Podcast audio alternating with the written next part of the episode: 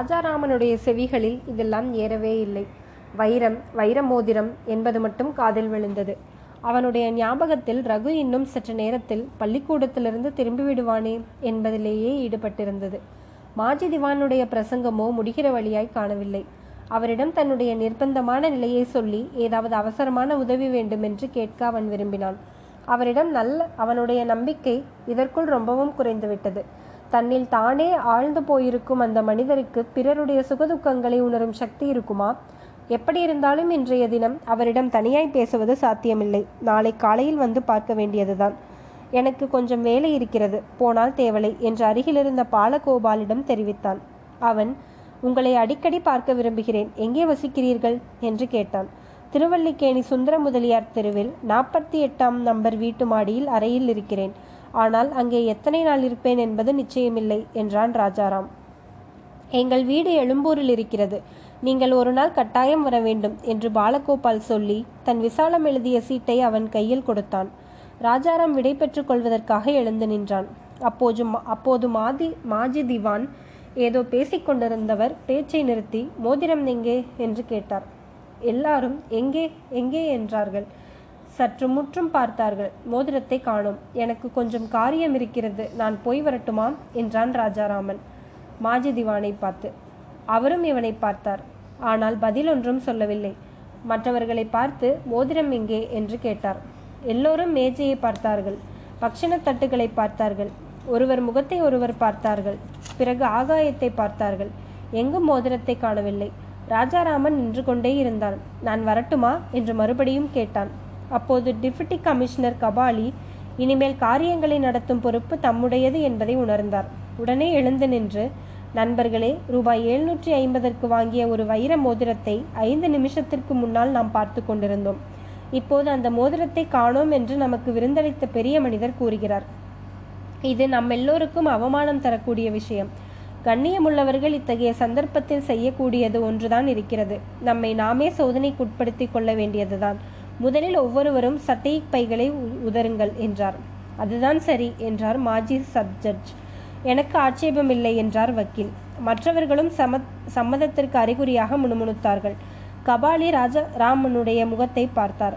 அவன் முகத்தில் ஏற்பட்ட குழப்பத்தை கவனித்தார். திருடன் அகப்பட்டு விட்டான் என்று தீர்மானித்துக் கொண்டார். போலீஸ் இலாக்காவில் முப்பது வருஷம் இருந்து தலையை நரைத்து போன அவருக்கு இந்த திருட்டை கண்டுபிடிப்பது பெரியதா? அந்த சமயம் பாலகோபால் புன்னகையுடன் சட்டையை மட்டும் முதலினால் போதுமா? வேட்டி மடிப்பில் சொருகி கொண்டிருந்தால் குடுமியை வைத்து முடிந்து கொண்டிருந்தால்? என்றான். கபாலி பாலகோபால் இந்த மாதிரி சந்தர்ப்பத்தில் கூடவா விளையாட்டு? துளி கூட நன்றாயில்லை. முதலில் சட்டை பைகளை உதறுவோம். அதில் அகப்படாவிட்டால் பிறகு எல்லோரும் தனியறைக்கு போய் பூரண சோதனையை செய்து கொள்வோம். நல்ல வேளையாக ஸ்திரீகள் இதில் சம்பந்தப்படவில்லை என்றார். ஏன் அப்படி எங்களை ஒதுக்குகிறீர்கள்? மற்ற எல்லாவற்றிலும் தான் நாங்கள் மட்டமாயிருக்கிறோம். திருட்டு பட்டம் கட்டுக்கொள்வதில் கூடவா மட்டமாயிருக்க வேண்டும் என்று வஸ்த வத்சலை கேட்டாள். அவளுடைய குரலில் ஏளனம் அதிகமாயிருந்ததா? கோபம் அதிகமாயிருந்ததா என்று சொல்லுவதற்கு முடியாமல் இருந்தது கபாலி திருட்டு என்று யார் சொன்னார்கள்?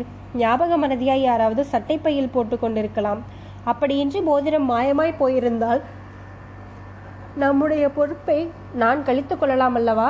என்று கூறி தமது கோட்டை அவிழ்த்து உதறினார் எனக்கு ஆட்சேபம் இல்லை சுவாமி என்று பாலகோபாலும் தன் கோட்டை எடுத்து உதறினான். மற்றவர்களும் அப்படியே செய்தார்கள். ராஜாராமன் மட்டும் நின்றபடியே நின்றான். மிஸ்டர் ராஜாராம் ஏன் நிற்கிறீர்கள்? அவசரமாய் போக வேண்டும் என்கிறீர்களே. சட்டையை உதறிவிட்டால் உடனே போகலாமே என்றார் கபாலி. ராஜாராமனுக்கு என்ன செய்வது? அவன் ஏன் இப்படி தேம்புகிறான்? அவனுடைய கண்களில் ஏன் நீர் ததும்புகிறது? ஒரு நிமிஷம் இவ்வாறு நின்றுவிட்டு கோபமும் துக்கமும் பொங்கிய குரலில் நான் மாட்டேன். என் சட்டையை கலற்ற மாட்டேன். எனக்கு தெரியும் உங்கள் சமாசாரம். என்னை அவமானப்படுத்துவதற்காகவே இப்படி செய்திருக்கிறீர்கள். அது வைர மோதிரமே இல்லை. அது கெட்டு போகவும் இல்லை. சுத்த பொய். நீங்கள் எல்லோரும் பெரிய மனிதர்கள். என்ன வேண்டுமானாலும் செய்யலாம். நான் ஏழை என்று அலறினான். கபாலி தொண்டையை கணைத்து கொண்டு சாவதானமாக தம்பி பதறாதே என்று ஆரம்பித்தார்.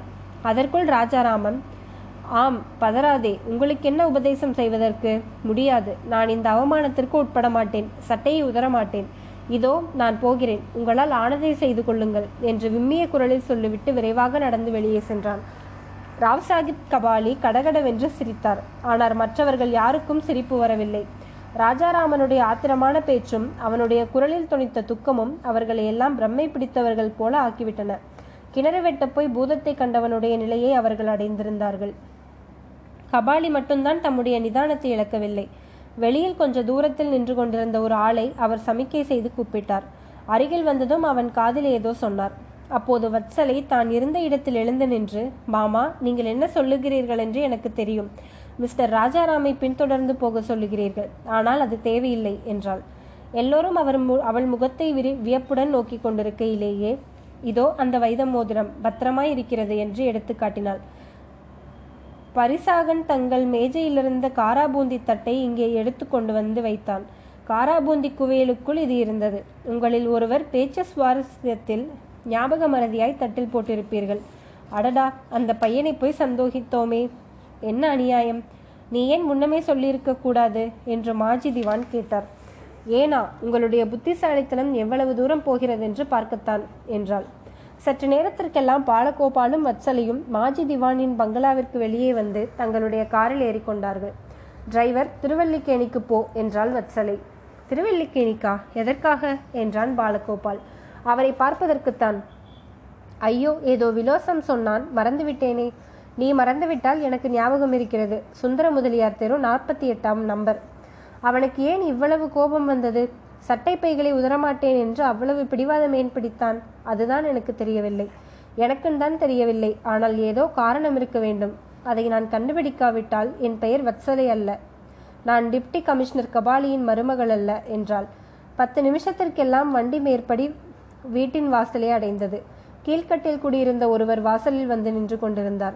ராஜாநாதனே இங்கேதான் இருக்கிறார் என்று பாலகோபால் கேட்டான். ஆமாம் இப்போதுதான் வெளியிலிருந்து வந்து மாடிக்கு போனார் என்று பதில் வந்தது. பாலகோபாலும் வத்சலையும் மெதுவாக அடி வைத்து மச்சுப்பாடிகளில் ஏறி ஏறினார்கள். மேலே சற்று விஸ்தாரமான திறந்த மாடி இருந்தது. அதன் ஒரு பக்கத்தில் ஒரு சின்ன அறை இருந்தது. இவர்கள் மெதுவாக நடந்து சென்று அறையின் கதவண்டை நின்று எட்டி பார்த்தார்கள். ராஜாராமன் தன்னுடைய கோட்டை கலற்றி தன் சட்டை பைகளிலிருந்து ஏதோ சாமான் எடுத்து கொண்டிருந்தான். அது என்ன? ஆ மாஜிதிவானுடைய விருந்தில் வைத்திருந்த பிஸ்கோத்து அதை மேஜை மீது வைத்துவிட்டு மறுபடியும் பையில் கையை விடுகிறான். இன்னொரு பிஸ்கோத்து இது மாதிரி ஆறு பிஸ்கோத்துகளை எடுத்து அடுக்கி வைக்கிறான்.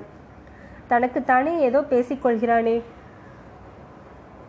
ரகு ரகு அவளைப் போன்ற ஆயிரம் தேவக்கன்னிகளின் காதலை காட்டிலும் உன்னுடைய அன்புதான் எனக்கு பெரியது இது காதில் விழுந்த போது வஸ்தலையின் அழகிய கன்னங்கள் குளிந்தன அவள் என்று அவன் குறிப்பிடுவது யாரை என்பது வஸ்தலைக்கு தெரியாதா என்ன?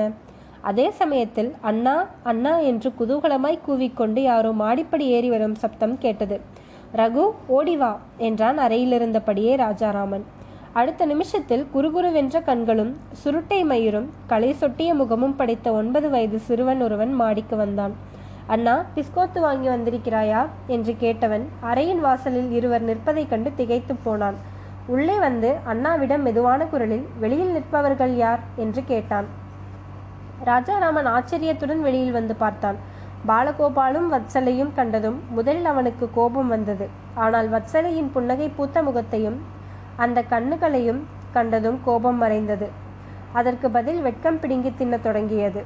தங்களுடைய விலாசம் மறந்து போவதற்கு வீட்டை கண்டுபிடித்து வைக்கலாம் என்று வந்தோம் என்றான் பாலகோபால். இவ்வளவுதானா? திருட்டு கண்டுபிடிக்க வந்தீர்கள் அல்லவா? பார்த்தேன். வத்சலை சொன்னாள் ஆமாம் திருட்டை கண்டுபிடிக்கத்தான் வந்தோம். ஆனால் மோதிர திருட்டை அல்ல. மோதிரம் என்னிடம்தான் இருந்தது. காராபூந்தி தட்டிலிருந்து எடுத்து வைத்து கொண்டிருந்தேன். அதை நான் காட்டியதும் அந்த கிழவன்களின் முகத்தில் அசடு தட்டியதை நீங்கள் பார்க்காமல் வந்துவிட்டீர்கள். ஆனால் நாங்கள் வந்தது வேறு திருட்டை கண்டுபிடிக்க.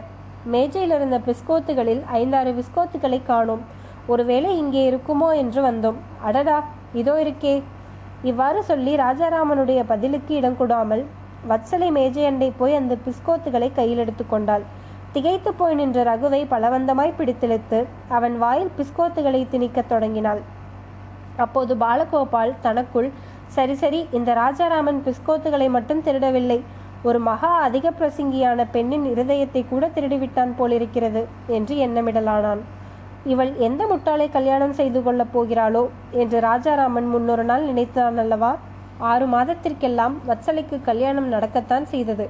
ஆனால் அவளை கல்யாணம் செய்து கொண்டவனை முட்டாள் என்பதாக ராஜாராமன் இப்போது ஒப்புக்கொள்வதில்லை. அவ்வளவு ஆத்ம நிந்தனை செய்து கொள்ள யாருக்குத்தான் மனம் வரும்?